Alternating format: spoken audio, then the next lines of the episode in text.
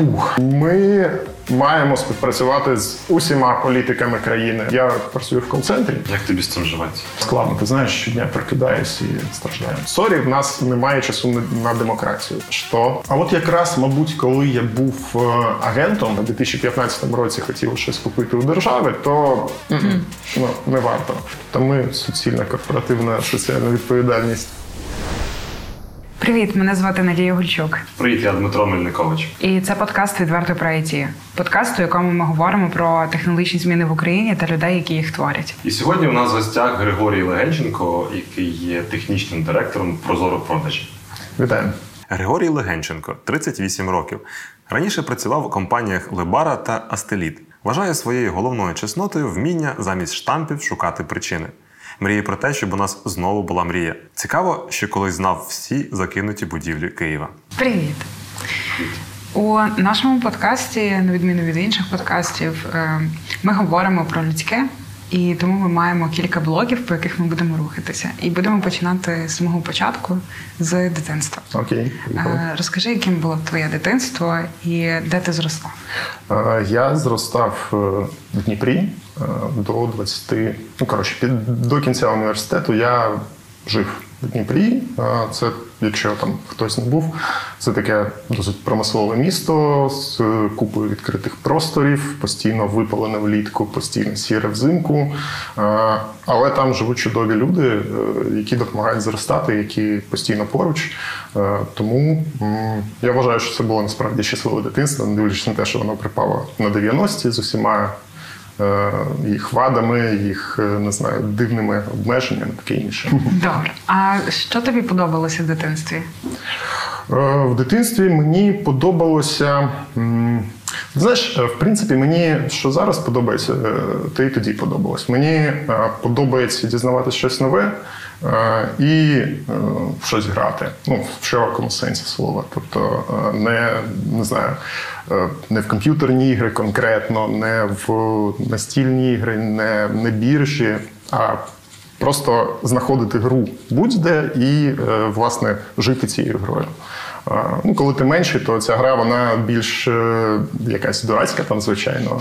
Потім ти дорослішаєш, і е, ігри стають ну, трошки іншими. А ти кажеш дурацька, та? А це яка? Ну, ти вигадуєш, е, ну не знаю. Мені ж здається, що всі так робили. Не наступати на стики плиточок, там виставляти солдатиків в конкретній якійсь послідовності, е, робити вигляд, що тебе немає, ховатися там якусь шапку, яка тебе ховає. Ну не знаю, що діти вигадують, то і вигадують. На люки не наступати. На люки ні, ні в якому разі. Якщо наступив, то до дерев'яшки. І тінь е, те, що вона чужу. Е, Ні, тінь можна. Можна. В Дніпрі можна, так. Ну, у нас не можна було. Ну, я от, от ці ігри я не знаю. То у вас були іграші, Е, Ми не будемо зараз вникати в байджизм. В твої роки таке не було. Ні, ні. Ми робили шалаш з ковдр. Ви таке робили? Таку стільці Най- най- ставили. Найбільше свято, знаєш, коли було? Коли е, ураган і валиться дерево. Це значить що? Це значить у дворі дофіга палок. І з цих палок можна щось побудувати. Але Тільки спав? ні, другий, другий теж використовував, звісно. Е, ну там у нас була компанія трошки старша, трошки молодша. Я був е, з молодшими, і старші робили прям нормально. В якийсь день посеред е, двору з'явився прям конкретний будинок, куди там декілька людей влазило. Ну, тобто вони його збили, десь цвяхи взяли, там все таке. Е, а нам меншим ну, теж щось хотілося. Тому ми брали такі маленькі палички, береш тонкий прутик, зв'язуєш, потім ще таку штуку, а потім намагаєшся їх разом зв'язати, і такий, як платений паркан. О, то то робили як дошки. Благоустрій. Да, да, да. Ну, Ще до того, як це стало мейнстрімом. Просто мені дивно, чому ти в ІТ пішов. Ну, якби зараз це не питання, але тут якби кар'єра забудівельника зразу. Ну, не- трапилось, знаєш, е, як це. Люди, які е, в ІТ показали, що цікаво трапилося, в будівництві ні. Е, І на тих прутиках все і закінчилося, здається. Слухай, ну от крім е, таких, я би сказав, ігор, які сам собі придумав, е, були якісь, не знаю, інші захоплення? Ну, зараз знову буде про ігри насправді, але вже досить специфічні. Е, в 97-му, здається, році до мене приїхала тітка і розповіла про магічних толкіністів, які е, перевдягаються в хобітів всіх інших і чудово проводять там собі час, але це десь в Сибіру, там невідомо де. Е, І книжку привезла, відповідно. Два роки я думав, що це неможливо, а на третій рік е, в таборі я зустрів хлопця, в якого старший брат був справжній толкініст. Е, І наступні 10 років я робив собі костюми, читав книжки, готувався до ігр, їздив на якісь полігони там. Тобто, ну що таке рольова гра? Це десь там 3-4 дні, два багато людей з своїми вигаданими історіями, е, зі своїми персонажами е, опиняються разом в якійсь або магічній, або історичній е, події, в чомусь такому, і живуть своє несправжнє життя. А потім ще декілька місяців рефлексують про це несправжнє життя. Це було моє ну, дуже довге основне захоплення там, з старшої школи і ну і до кінця інституту, навіть довше. Ну, власне, останній раз я їздив перед карантином, у 19-му році. Тобто воно все ще існує. Просто е, люди стали старші, трошки більш е, заможні, тому і трошки кращі костюми стали, все стало таке більш fancy. Персоналі цікавіші почали. Да, да, да, все, все стало Тобто ти толкініст. Е, Ну, колишній. Колишніх не буває, але Питатися, мені здається, що не буває, коли ж толкініст. Ну це дуже круто. Це як е, косплей на максималках. Ну, косплей, ти, в принципі, перевдягаєшся і робиш вигляд. А в толкінізмі ти живеш цим. Це трошки різне. А комп'ютер де був в дитинстві? А комп'ютер в мене перший з'явився в 10 класі. Це був е, дуже непростий квест, е, тому що е, я поступив в комп'ютерний ліцей. В Дніпрі там є такий ліцей інформаційних технологій. І десь ну, 9 клас я якось там пережив ще без машини вдома, бо можна було лишатись після уроків, там відкриті класи були, будь ласка, робіть, що хочете. А а в 10 класі зрозумів, що ні, тому що ну, вже треба було багато чого робити, і ну, в школі не варіант був це робити. А ну, в мене родина взагалі не заможня, мама вчителька була, і ну, все зрозуміло. Е, Але якось вона нашкребла щось, щось 300 баксів, здається, якась така цифра, цифра була. Е, Ну і прийти в магазин з цими грошима і щось купити, ну це було ну, нереально.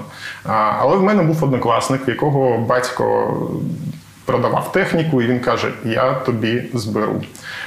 І він якимось дивом на К6 333 на не пам'ятаю 32 е, мегабайт, мегабайтах е, оперативки е, зібрав мені тачку з найменшим монітором, який був. Коротше, все, все було на мінімалках, настільки на мінімалках, що там не було CD-ROM. Він такий каже: Ладно, я розумію, що без CD-ROM в 2000 році ти не виживеш, тому ось тобі мій старий.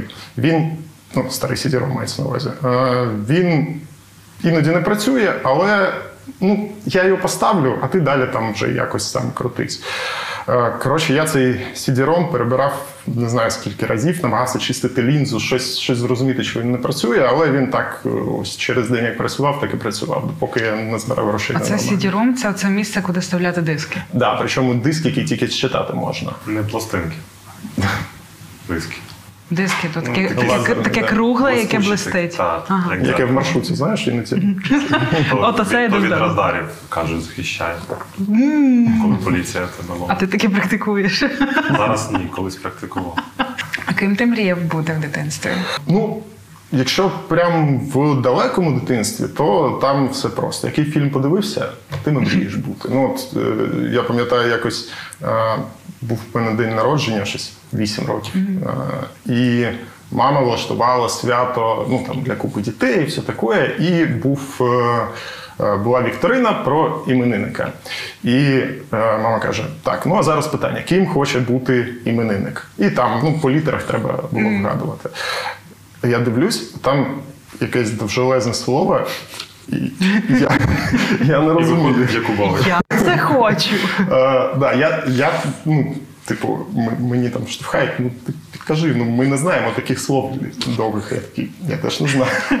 Потім виявилось, що до того я подивився Індіану Джонса, і тому я хотів стати археологом в той момент.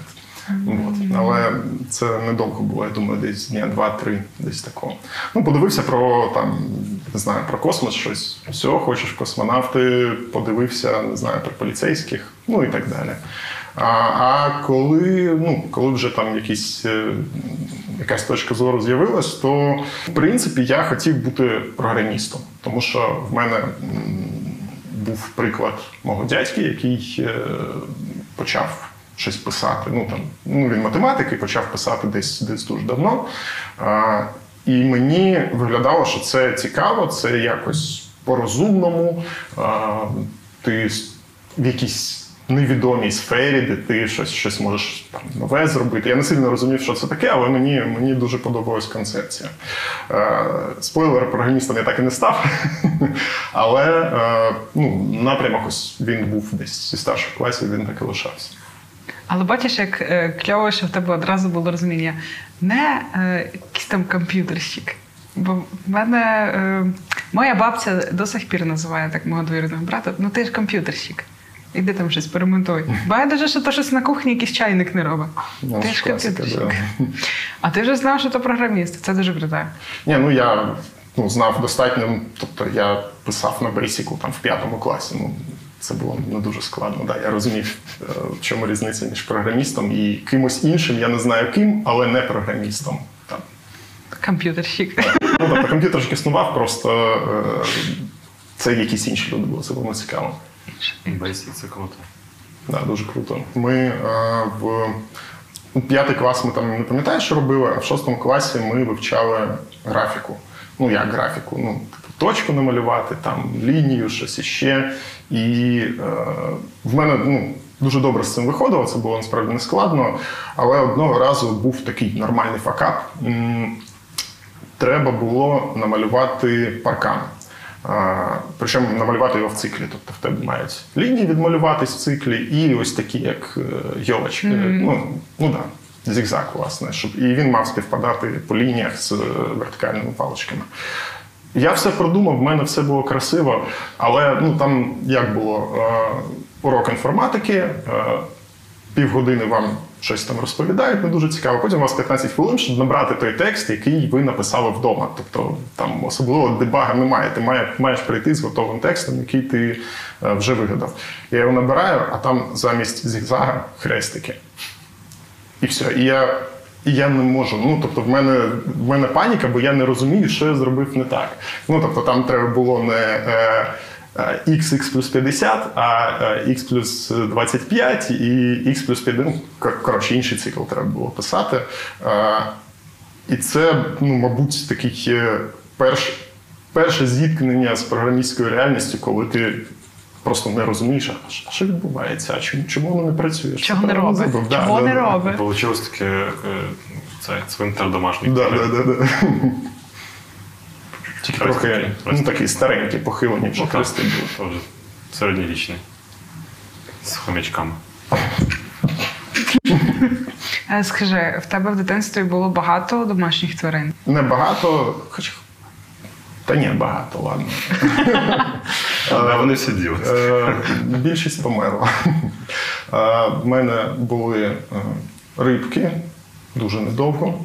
Е, Були е, канарейки е, ще коротше. А потім з'явилася собака. І ось собака була зі мною все дитинство. Я її. Ну, це, це був такий е, е, трік е, мами, коли ми просто йшли. Я кажу: мам, by the way, тут я чув поруч десь е, цей ринок домашніх тварин. Вона каже: Ну так. Я кажу, а давай ми ну, просто Подивимось. по- повз пройдемо, навіть заходити не будемо, так чисто повз. Ну, да. Так ми вийшли з е, першою собакою. І так отримав перший досвід продаж. Ні, це, це закупівля була, це інше. Ну, ти продав мамі ідею купити собаку. А, окей, да, да. Ну, мені здається, мама сама хотіла. Ну, я не думаю, що вона повелася, якби вона Теплий- теплий лід. Да. Е, вона була там до е, середини університету, е, потім ну, вже старенька була і не стало. І я десь рік ну, не хотів заводити ніяких тварин, тому що не. А потім вирішив, що я хочу завести лабрадора. А, ну, красива, велика собака, все таке. А моя е, дівчина на той момент каже: слухай, я тут таксу підібрала. Е, але він поки на перетримці був, там інші були собаки. Ну, коротше, там дофіга цуциків, і з ними треба щось робити. Е, я кажу, Оленко, я, я сам, ну, типу, лабрадор. Вона каже, ну давай подивимось, просто повз пройдемо. Карма Фортуна повернулася. Да, так в мене з'явилась такса, але е, як це не так сталося, як гадалось, тому що це був якраз я закінчив е, п'ятий курс е, і був. Такий на розпуті п'ятий курс я працював в кол-центрі ну, просто оператором. Було зрозуміло, що далі там робити нема, що треба кудись рухатись. Е, я в серпні чи, чи десь там в вересні е, беру е, цю таксу. А, а в жовтні я на рік їду в Київ. От, е, це було в 2007 році. Ну, власне, так от воно якось склалося. 16 рік. А В тебе є кіт Мейкун. Так. В нього таке дуже інтересне ім'я. Е, Так, його звуть Самайн. Е, Це кельтське свято е, рівнодення осіннього. Ну так, це з толкіністських часів, очевидно, все йде. Е, Він просто з'явився всередині осені вдома, і е, ми з дружиною не знали, як його назвати. Саймон. Ну, come on, у- кожного є кіт Саймон, це не цікаво. Е, і ходив, і вона каже: так, ну, Самайн же. І я розумію, що це єдине ім'я, яке цьому коту може підійти. Він взагалі не схожий на кровожерливого якогось кельтського бога, але е, ну, він прижився. І е, я завжди кажу, що я взагалі котів не дуже, але цей дуже найс. Це ж така пасхалочка. Скільки він важить? Шість з половиною. Він дуже маленький. Ну, типу, для. Ну, 6,5 це рази в півтора більше, ніж е, традиційний кіт, але рази в півтора менше, ніж е, повно- повновісний мейнкун. Ну, вони такі великі, ці мейнкун. Там шерсті багато. Як, е, ну, він виглядає дуже великим, але якщо його трошки полити, то там виявляється Такий самого кита поменше. Чи пам'ятаєш ти з свого дитинства якісь історії, якусь історію, можливо, одну, яку не можеш забути, і це там, може, це був якийсь факап, як це говорять сьогодні. Я пам'ятаю один факап е, досить непогано. Е, Казав вже, що поступав в ліцей. Ну, а це таке місце, де п'ять людей на місце. Це ну, було після 9 класу. е, після восьмого. Після- і я туди дуже хотів. Прям, ну, блін, я хочу бути програмістом. Е, Це єдине місце, де в мене є хоч, хоч якийсь шанс туди порухатись в той бік. Е, І я приходжу наступні, і я їх е, ну не те, що завалюю, але не проходжу. Ну, тобто такий там напівпрохідний бал це називалось. І повторний екзамен для ось. Тих, хто в сірій зоні, він має відбутись в серпні. Тобто, в мене є три місяці на те, щоб дуже добре вивчати там, математику, фізику, щось іще. Бо там е, був комплексний екзамен, і гуманітарну частину я очевидно здав добре, а технічну частину, ну. Сол-сол, не, не так добре, як хотілося б. Е, і я вирішив, що я буду все літо дуже активно навчатись. Дуже активно буду навчатись. Я вирішив я собі, е, але мені трапилось декілька дуже кльових е, фентезі книжок, е, які я ну. Ну, давайте, математика трошки почекає. Потім я поїхав е, до родичів е, під Петербург. Там було дуже красиво. Ми ходили в похід, е, катались на велосипедах, дивились на море. Потім я приїхав назад до Дніпра. Там був табір. Ну, в таборі якось оце вчитися. Ну, Пацани б не зрозуміли, це некрасиво було. Я повертаюсь е, там з табору в якийсь день, а наступний день вранці в мене екзамен. Ну тобто займався рівно нуль днів за все літо. Але е, я б не розповідав цю історію, якби все не закінчилось добре, тому що якимось дивом я не знаю, я вирішив все ж задачки, які були на е, екзамені, і таки поступив. Бо в стару школу я взагалі не хотів повертатись. Це всесвіт, напевно, працював Мабуть, в потоці. Тоді ще такого не було. Ну, було, але ми просто про це не знали. Йдемо до, до шляху в ІТ, Поїхали. в університет. Чому ти обрав цю професію? І яку ти, де ти вчився? О, Я вчився е, в ДНУ е, на Міхматі, Де ну це? е, Дніпропетровський національний. Міхмат не був цільовим факультетом, куди я хотів. Бо що? Бо я як це всесвіт компенсував той мій вступ. е, І коли я вступав в університет, я не добрав балів, і я потрапив на спеціальність, е, на якій вчилися робити е, конструкції більш міцними. Ну, Динаміка і міцність така історія. А я все життя любив фізику в лапках, ну прям прям дуже сильно. Ну тобто, це, це був випадок об'єктивно, але мені сказали, що якщо брати мехмат, то це е, ну, найбільш е, програмістська спеціальність. Я такий кажу, ну окей, це ляві. Тому наступні декілька років я вчив Fortran. Це дуже цікавий язик. Ну тобто, навіть в 2004-му це вже був не найпопулярніша, не найпопулярніша мова. І якщо говорити про університет, найцінніше, що він дав, це е, ну, по-перше, вміння вчитися. Е, тому що е, в нас було там багатько предметів, де в тебе там 150 сторінок конспекту, з яких е, словами ну, може 10. Ну, тобто, а все інше це просто формула. Дуже цікаво. Е, і ти маєш це знати повністю. Ну, ти, ти не здаєш, якщо ти це не знаєш. Або вміти вивести. Е, тому е, ось перше, що дало, це те, що я навчився якось краще логічно мислити. А друге, я, ну, я зрозумів якісь.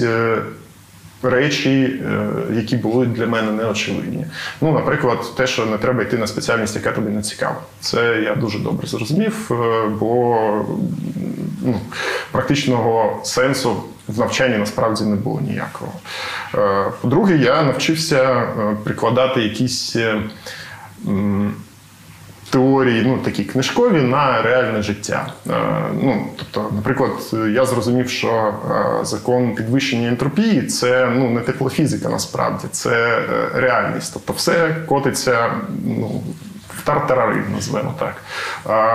І Фізика це підтверджує. Або що ну не знаю, закон збереження працює. Він працює будь-де, якщо добре е, переформулювати те, що з е, нами відбувається в звичайному житті, то виявляється, десь там глибоко буде лежати закон збереження. Ну, такі речі досить. е, Ну, воно, воно і так очевидно, але коли його перекладаєш іншою мовою, то ну, стає цікавіше і під іншим кутом на це дивишся. А ти в житті в своєму сьогоденні використовуєш закон збереження енергії? Е, Так, звісно. Е, Ну, це той же закон, який каже, що ніщо не звідки не береться і нікуди не дівається. Якщо е, у тебе тут щось з'явилось, значить десь його не стало. А якщо його десь не стало, значить там буде пустота, вона, і вона буде чимось Ну, заповнюватись. наприклад. Ну, наприклад, е, якщо у вас є в бюджеті, не знаю, мільйон гривень, і ти витратив з них 900 тисяч е, на нове обладнання, а тобі ще треба 500 заплатити, то, мабуть, у тебе щось не вийде. Дуже просто. А ти тоді для себе вже фантазував, ким ти будеш там за 15 років? А, Я ну, за 15 ні, але у мене була така картинка. Я тоді ще в мене було хобі. Я на флеші малював, е, ну, робив якісь ролики. Малювати я не вмію, але мені. Але воно добре е, клікалось і добре функціонувало, тому я вважав, що це ну, е, хороший продукт. То я собі фантазував, що я буду з ноутбуком. Нагадую, це 2000 там якийсь початковий рік. З ноутбуком, яких майже ні в кого тоді не було. Десь в кав'ярні малювати свої флеші і е, просто бути вільною людиною. От, е, таким, Фрілансер. Е, так, як це пройшли роки. Воно, в принципі, так і зараз іноді працює, але щось пішло не так. Ну, по-перше, флеша нема, по-друге, е, навпаки, якщо в тебе немає ноутбука, ти почуваєшся вільною людиною. А тоді було інакше. Тому треба планувати мрії продумати. Да, максимально деталізовано. А ти звертався за послугами або просто в тебе була людина, яка тобі допомагала як наставник? Якоїсь прямо спеціальної людини ну, насправді не було, але е, я намагався якісь. Е, Ну, в першу чергу, поведінкові паттерни брати ну, там, у людей, які здавалися мені або розумними, або успішними, Це ну і це це були різні люди в різні моменти. То я там згадував свого дядьку, ось він в 2000 якомусь першому, здається, році, плюс-мінус, був е, людиною року .NET. Ну тоді ще .NET, ну він вже існував там декілька років, але а, це не було те, що зараз, що в нас е, купа розробників. Це була така досить нішова історія. Я такий ого. Ну тобто можна своєю головою досягти чогось, що тобі Microsoft випише папірець, на якому каже, що ти молодець. Ну це ж цікаво, такий папірець мати. В мене немає, я не знаю досі. Як тобі з цим живеться? Е, складно. Ти знаєш, щодня прокидаюся і страждаю. А ти вже заробляв в університеті? Е, я навчав е, там старшокласників. Це був ну, такий плюс-мінус стабільний заробіток. І перша робота в мене була такий веб-дизайн на мінімалках. Це була рекламна агенція, і е, їм треба було зробити якийсь каталог. Е, і було дуже мало часу. А я ну, розумів, що нормально я не зроблю. Ну, Тобто, в мене не вистачало там інструментарія для того, щоб розробити людський каталог. Тому, е, але я був наполегливий, у мене були довгі ночі, тому я кожну сторіночку зверстав. Ну, Там було багато сторіночок. От, тобто один раз я його з нуля зробив, і ще один раз я його перенаповнив. Це такі е, два one-time е, проекти були там на другому, третьому курсі. А на п'ятому е, мені треба було заплатити за навчання, бо я випадково на п'ятому курсі опинився на контракті.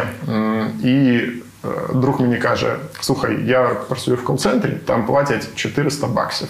А рік навчання коштував 500. Ну тобто мені реально треба було 2-3 місяці трошечки, щоб е, ну, гроші щоб з'явилися. Я кажу: Окей, давай. Коротше, в лайфі я не допрацював до 10 років 3 місяці, зрештою.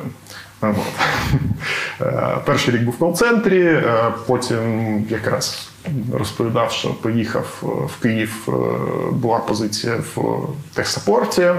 Потім в техсапорті ну, просто побув агентом, став як quality lead, там був така досить дивна позиція.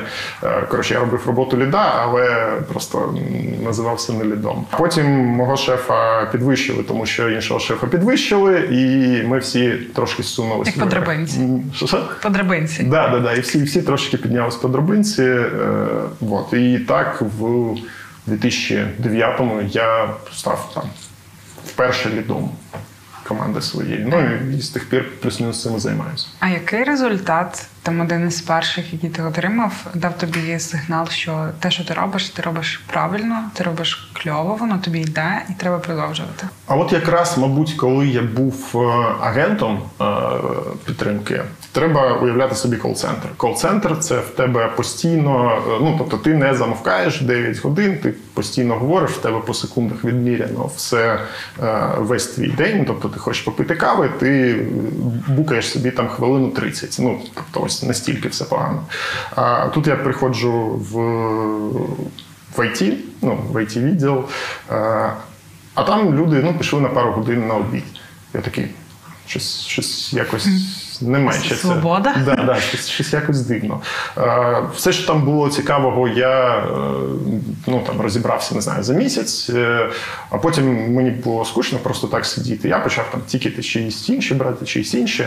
А потім інші почали так же само робити. І десь за рік я дивлюсь. Так це ж взагалі інша команда. Ну тобто, е, коли ну причому е, це просто мої колеги, але якось е, не знаю, мені здається, що я їх за собою потягнув. Чи ну там хтось змінився, хтось почав більше цікавитись, більше робити. І ось усвідомлення того, що команда змінилася і виросла, да, ну. За моєї активної участі об'єктивно. Мабуть, це я вважаю таким ну, першим успішним кейсом. А які стереотипи були на твоєму шляху, які заставлялися до тебе? До мене? Та ти знаєш, я не можу сказати, що я е, з чимось подібним стикався, але мене до сьогодні дивує. Ну, тобто ми в 23-му році живемо, і е, я достатньо часто досі зустрічаю там гендерний стереотип. Е, що ми, ну, guys, ви в якому інтернеті, в якій країні, що відбувається. Ну, тобто є, звісно, особливості якісь е, особистості, ну гендерні теж існують так чи інакше, але взагалі немає правила. Ну тобто, це це надумано, і коли я е, чую там це е, чоловіча справа, це жіноча справа, я такий, ну давайте хорошого вам дня, ми продовжимо наступним разом. Десь тако. Ну, мабуть, це чіпляє досі, і це якось дивно. В такі моменти дуже е, відчувається, от де твоя булька твого оточення закінчується. Да, така да, да, вона кльова, такі ми всі тут Да, да, да. бублики, і тут ми виходимо за неї, і так все. Ну так. Да. Мені здається, що це е, привід е, або розширювати бульбашку, або, або щось робити назовні, ну, якось не знаю, своїм прикладом. Е, Успішним показувати, що так краще. Все виходить набагато краще, якщо ти е, не маєш зайвих стереотипів. І діяти на з цією соціальною відповідальністю, з тим з думкою про те, що це йде вдовго. Да. Ти розповідав, що в тебе почалася довга кар'єра вже в компанії ну, з останніх курсів університету. Да. Так розумієш, це була твоя перша робота така велика, і, і вона сьогодні не там. Так, воно Як воно потім розвивалось після першої роботи? Ну, слухай, 10 років це ж не була одна робота. Да? Тобто це, це були різні позиції, які е, змінювалися. Я їх скільки штук 5 в мене їх е, змінилось. Перші дві були. Ну, виконавчі назвемо, а інші були там менеджерські вже. Е, Це були різні команди, у них е, були різні задачі. Вони були різного розміру, там відповідальності і так далі. Е, Тобто, якщо на початку мені треба було просто, щоб конкретно телефонна підтримка добре відповідала на дзвіночки, умовно кажучи, то в кінці в мене були люди там по всіх регіонах, були там спеціалізовані інженери по якихось конкретних коробочних продуктах, які ми там розвивали. І це був розвиток. Ну і власне я звідти пішов в той момент, коли я зрозумів, що я не бачу наступний крок. Ну тобто, наступний крок, е, якщо він буде, то він буде суто ієрархічний, і це не цікаво. Ну тобто не, немає якогось е, професійного виклику.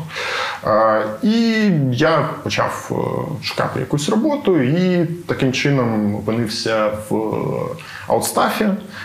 Це був проект з британським мобільним оператором. Е, Можеш сказати, аутстав це як? Е, Ну, це коли ти е, працюєш ніби як в якійсь локальній компанії, але фактично ти є частиною е, своєрідною, але частиною е, команди замовника. Тобто твій е, там менеджер або е, ну, по суті менеджер, да, е, він. Е, З боку замовника. А той менеджер, який є в тебе ось тут е, в Україні, ну він забезпечує там, суто організаційні якісь питання е, і все. Як в оренду здати. Ну де. Ой, так негарно. Ну, Людина в так є. оренду. Ну, воно так працює. Да. Воно так працює, і це досить, ну, до речі, досить цікаво, тому що а, люди, які працюють в аутстафі, да, а, ну, я спостерігаю і тоді, ось з боку, як людини, яка працює в аутстафі, і зараз ми працю- співпрацюємо з компаніями, які надають подібні послуги для нас. Цікаво, що зазвичай інженери. Досить сильно починають асоціювати себе з е, саме з, ну, з клієнтом. Тому що ти живеш, е, ти живеш е, клієнтським продуктом, ти живеш клієнтською командою, ти живеш клієнтським якимось циклом.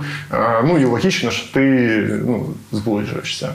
І це насправді добре. Тобто без цього мені здається, що далеко не поїхати. Окей. Це ти зараз розказував про компанію, яку ти починав кар'єру. Ні, ну, це, це, це, це вже було. Ну, перший був лайф, той, що зараз lifecell.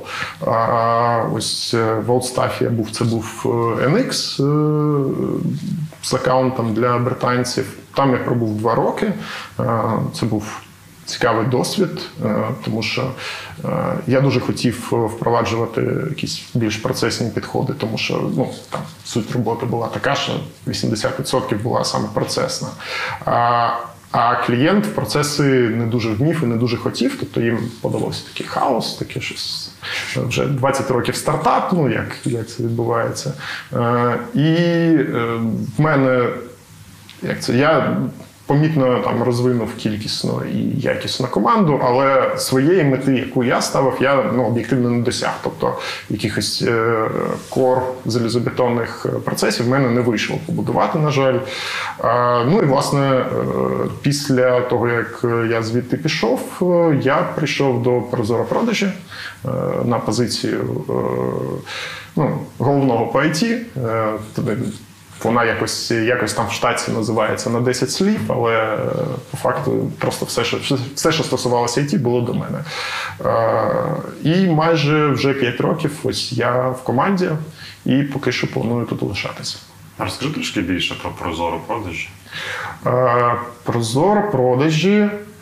Не плутати з Прозоро, це дві різні компанії. Ну, всі плутають, це нормально, ми Ну, логічно, назва однакові. Да, у нас е, ну, здебільшого назви однакові, тобто це дві різні компанії. Ми робимо принципово різні продукти, тому що вони купують, ми продаємо. Так от, е, ми продаємо все, що держава хоче продати. Ну або якщо коротше, рухаємось до напрямку, щоб 100% всього, що продавала держава, е, продавалось через нас. Тому що ми забезпечуємо е, це на достатньо ефективному рівні, е, в абсолютно прозорий спосіб, е, в максимально зрозумілий спосіб для як покупця і продавця, єдині правила. Ну, тобто, це продаж здорової людини. Бо якщо ви там не знаю, в 2015 році хотіли щось купити у держави, то ну, не варто. А зараз це досить зручна платформа, е, в якій ти заходиш. Так, там треба заповнити 20 полів. Ну, sorry, це держава. Але це зрозумілі поля, які ти просто заходиш і заповнюєш. Там купа лотів, е, якісь сотні аукціонів на день проходять, і там е, продається все. Починаючи від оренди там не знаю двох квадратних метрів для е, банкомату і закінчуючи якимись портами чи якимось е, що, що ми там цікавого продавали. Е, Готель Дніпро продавали ось на Просто заповнюєш таку заявочку, що ти хочеш собі це взяти. І ще гроші опа. заплатити. Ну, Ну, та, та, це теж так, тобі не просто. Ну, але ж все рівно там ж багато може продаватися. І я- а як відбувається цей тоді процес? Це аукціон. Е, Хто десь більше? Е, Да, да. Тобто е, у нас є два основні аукціони, які найчастіше використовуються. Просто там трьохраундовий. Ну, типу, перший, другий, третій поторгувались, закрились. Або для активів з невизначеною е, ціною. Ну, тобто. е, Стоїть якась штука, по балансу вона коштує 100 мільйонів, але на аукціон за 100 мільйонів ніхто не прийшов. І на аукціон за 50 мільйонів теж ніхто не прийшов, тому що ну, воно стоїть, але там задньої стіни немає, і не зрозуміло, скільки воно насправді коштує. Е, То колеги вигадали такий собі гібридний голландський аукціон, тобто там е, кожні декілька хвилин ціна трошечки падає. І той, хто зупинить, е, ну тобто, окей, я розумію, що ця стіна коштуватиме 20, е, мені її полагодити, значить, за 30 і є, сенс брати, умовно кажучи. А потім інші компетітори, якщо вони є, можуть ще спробувати цю ціну там разочок перебити. Виявилось дуже, ну, це ноу-хау. Ну, було коли вигадали зараз вже ну, 5 років продакшені. А, і воно виявилось дуже ефективним. Ну, там є бенчмарк. е, Пам'ятаєте банкопад 15-го року, ну коли там їх стало вдвічі менше в якийсь момент. Е, є такий е, норматив повернення коштів. е, для банків банкрутів добре, якщо повернулось в районі там 8-10 центів на долар. Тобто, коли майно банків розпродається, потім щось компенсації, щоб платити, то ось добре вважається, що 8-10 це, це норм. Е, Ми завдяки голландським цим аукціонам зробили щось 15, здається. Ну тобто, це, це прям по світовим міркам ну, дуже високий результат насправді. Круто. А тебе велика команда в підпорядкуванні? Ну, коли я прийшов, е, там було двоє людей, один з яких майже відразу пішов. Зараз е, штатна команда плюс е, аутстаф, е, який з нами вже насправді три роки працює як внутрішня команда, десь в районі 30. От. Тобто, ну не супер велика, але як для продуктової компанії, якою ми фактично є, то в принципі, в принципі непогано. Можеш поділитися, якими є культура та цінності вашої компанії? Бо культура і цінності це таке як фундамент, та без того воно не робить. Не робив взагалі. А, ну давай, я може зараз помилюсь. У нас є вони формальні написані, звісно, Окей. да, але по духу перша, просто перша стоїть довіра. Ну, на довірі все тримається. Потім це взаємодопомога, професіоналізм і наполегливість. Е, Ну, і ці цінності ми е, там декілька років поспіль робили страцесії, намагалися е, якось викристалізувати, що для нас важливо. Тобто не написати, яким ми хочемо бути, а що по факту є. Е, І ось написали десь такі цінності. Вони е, дуже визначені тим, як ми працюємо. Чому? Тому що ми працюємо в досить специфічних умовах, бо е, ми змагаємось не з е, не знаю такою ж платформою на ринку, чи в світі, чи whatever. Е, Ми там ну не ретейл умовний, де треба зайняти якусь там зону, ну там якийсь відсоток ринку. Ми маємо співпрацювати з усіма політиками країни одночасно. Е, Ми е, підпорядковуємось рішенням там Кабміну, Верховної Ради, е, когось іще, якихось специфічних органів, які в нас замовляють якісь нові аукціони, які ми маємо робити. І відповідно, якщо зовнішня ситуація е, політична якось міняється, наприклад, то е, ми можемо готувати, готувати, готувати три місяці продукт, а потім у нас є ніч, щоб зробити все те саме, тільки навпаки. Е, і ну, ми маємо це робити. Ну, тобто так грає ваша громадянська позиція. Це, ну, це структура бізнесу, не знаю, як це правильно сказати. Ну, тобто для нас це природні умови. І от для того, щоб в цих природних умовах виживати, ось ми там за роки зрозуміли, що на цих цінностях або е, разом з людьми, які поділяють ці цінності, можна, е, можна вижити, можна розвинути наш проєкт.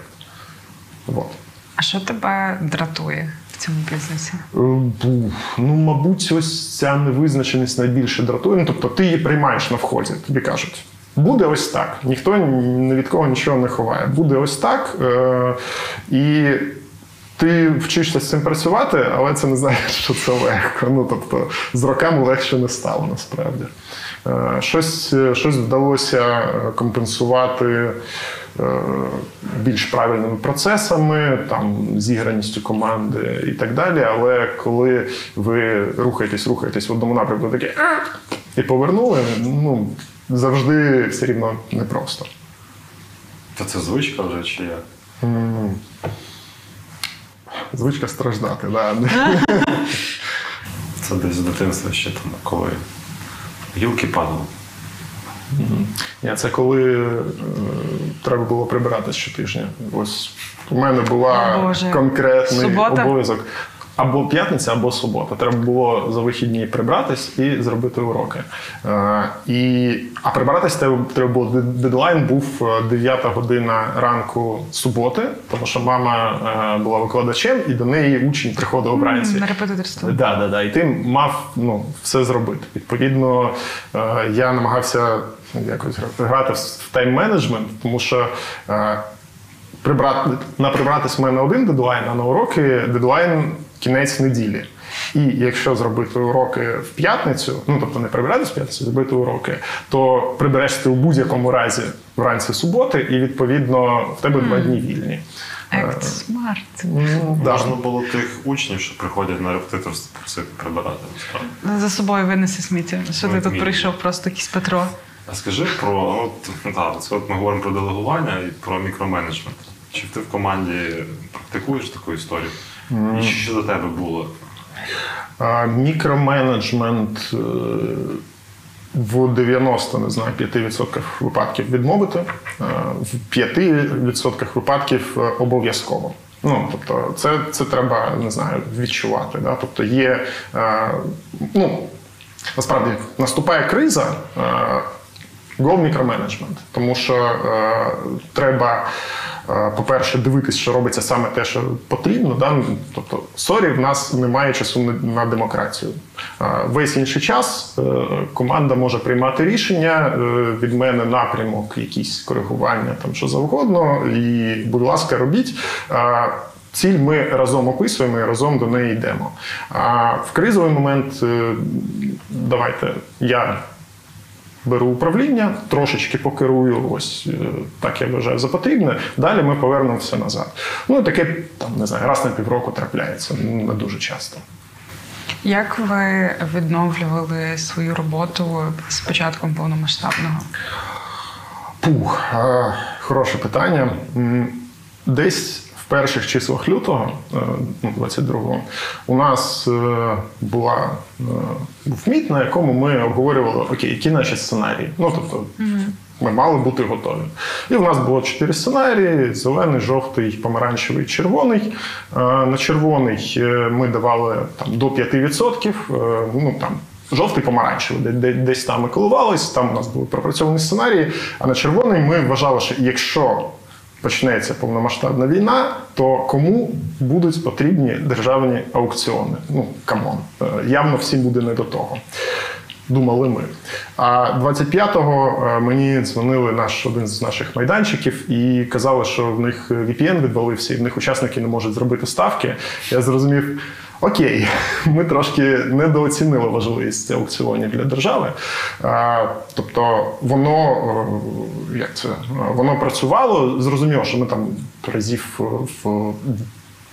Майже 10 впали там по обсягах по всьому, але а, система жила весь час. Е, технічно ми готувались. У мене був проект е, по побудові резервного майданчика. Ми ну, відсотків на 60 ми його зробили до початку повномасштабного вторгнення, і е, там. Е, в березні ми не розуміли, ну, ми не розуміли, куди ми рухаємось, тому е, було прийнято рішення, що ми консервуємо систему. Тобто, грубо кажучи, там останні бюджети, які в нас були заплановані на е, розробку, ми витратили на те, щоб е, все подокументувати, все бережненько скласти в кубку.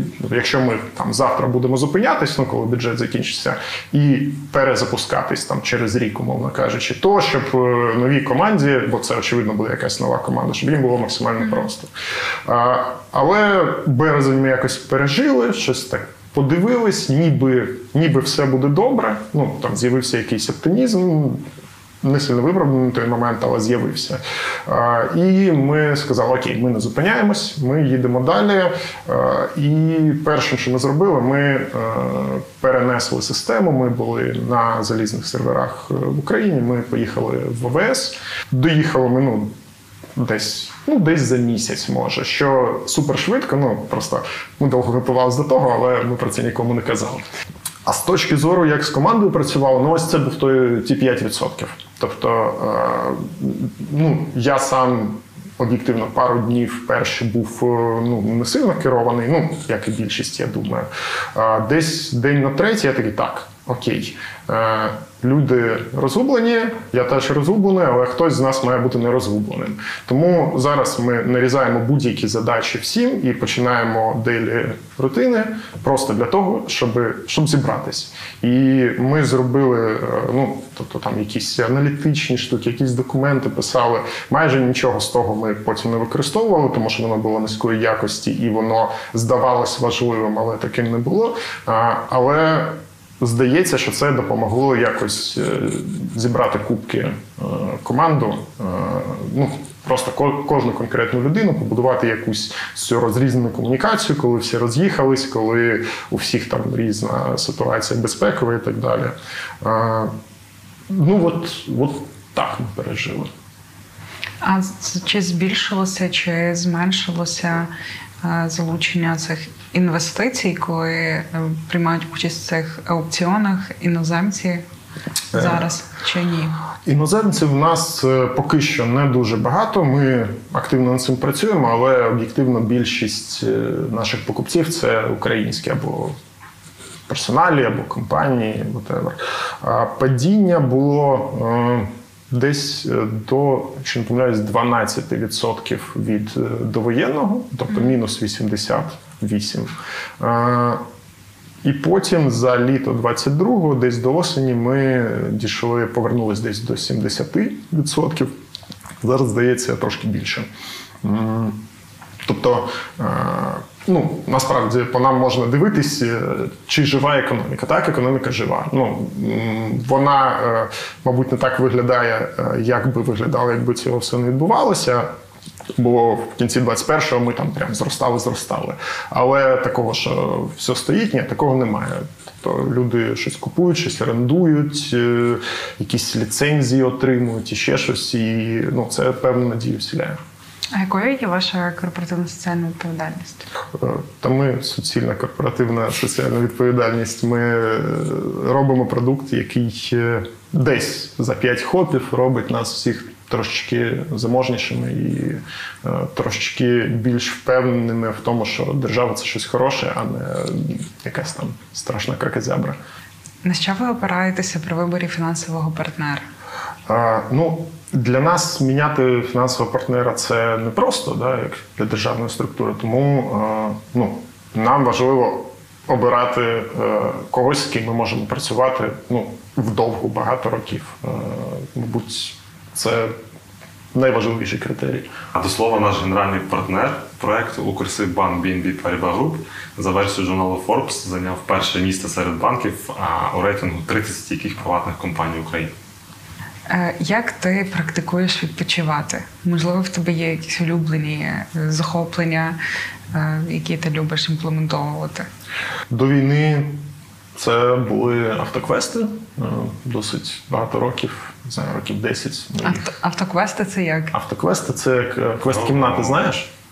Це як? Так. Окей, от уяви, е, з тобою відбувається все те, що в кімнаті, тільки це відбувається по всьому місту або по області.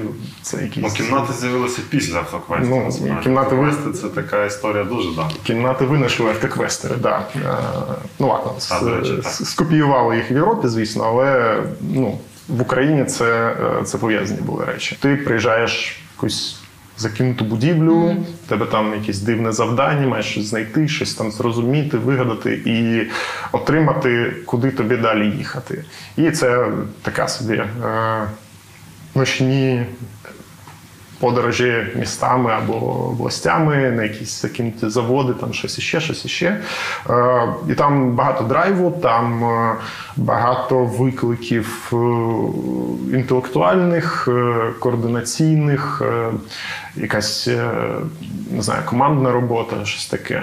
І це Супер цікаво, але на жаль, квестів е, станом на зараз немає, і я підозрюю, що їх е, не з'явиться, тому що це банально небезпечно зараз, е, ну принаймні в областях, де велися бойові дії. Тому ну, зараз, мабуть, якісь подорожі Україною трошки допомагають. Там поїхати кудись, е, кудись в гори, або е, в якихось волонтерських справах кудись поїхати. Просто їхати 6 годин і дивитись в трасу це теж непоганий відпочинок насправді. Ретріт. А граєш в комп'ютерні ігри? У нас багато гостей прямо там знаходяться. В мене е, є е, ритуальне е, грання в Warzone майже щовечора. Ми просто з другом збираємось і там годинку десь граємо, тому що зустрітись нам складно, а, а так ми принаймні Це спілкуємося. про що? Warzone – це Battle Royale Call of Duty, де вам треба вижити останнім. Іноді в нас виходить. Прикольно. В шпіонських фільмах там переписуються в чатах ігор, щоб не прослідкували. Ну, це так би В фільмі Черкаси, до речі, таке є, да. World of Tanks. е, Та-та-та. А скажи, чи ти в своїй роботі якимось чином використовуєш особистий бренд, персональний бренд? В якийсь момент я зрозумів, що якщо особистий бренд не будувати, то е, ну, ти певні речі просто не можеш зробити. Е, Тобто ти не можеш е, там успішно провести якісь переговори, тому що люди просто не знають, з ким вони розмовляють. Відповідно, це там, менший рівень довіри. Ти не можеш е, там найняти якихось е, більш топ-талент інженерів, тому що окей, є проєкт, окей, є там зарплата, якісь ще умови, але людей досить часто важливо, ну, з ким вони працюють безпосередньо. І е, це перестає бути питанням е, там хочеться чи не хочеться. Це стає питанням того, що ти е, маєш це робити, якщо ти хочеш добре там робити свою роботу. І ти над ним працюєш. Обмежено, якщо чесно, треба більше, але е, я е, намагаюсь, е, ну, дякуючи нашим комунікаціям, намагаюсь е, бути присутнім десь там, де мені здається, що це доцільно. Е, Трошки приймаю участь е, в якихось навчальних програмах. е, з Таким, таким чином рухаюсь. Е, Дуже хочеться їздити на красиві конференції по всьому світу, але є нюанс зараз. Тому поки що обмежуюсь цим. Короткий білет? Якщо я не встигаю за 10 секунд, я програв. Так. Тут потрібно відповідати дуже швидко, багато додумати і бути дуже правдивим. Фраза або слово, яким ти підбадьорюєш колег, Поїхали. яким свариш. Поїхали. Приїхали. А, інтональність, просто, просто тональність міняється. А, що, як ти думаєш, є в тобі найбільш е, нестерпним для твоїх колег? Коли я починаю багато розмовляти. Яке твоє guilty pleasure? А, Нічого не робити. Давше поспати чи піти потренуватися? Е, Не те, ні інше. А що? Прогулятись. Приготувати самому, замовити на доставці чи поїсти в закладі? Поїсти в закладі. Костюм чи худіки спортивки? Е, можна худі без спортивок. Ну, в сенсі з джинсами. Нормально. Спортивки і туфлі можна. У мене немає туфлик. Весь день зустрічі чи день листувань? Зустрічі. Бачити, говорити чи чути? Бачите, говорити чи чути. Чути. Вечірка, вечір наодинці чи сімейний вечір? Вечірка. Why not? Улюблений читміл. Хороше питання. Е, Хороше питання. Каже, бургер не помилиш. А бургер це нормальний міл. Е, Ну, нехай е, буде сир.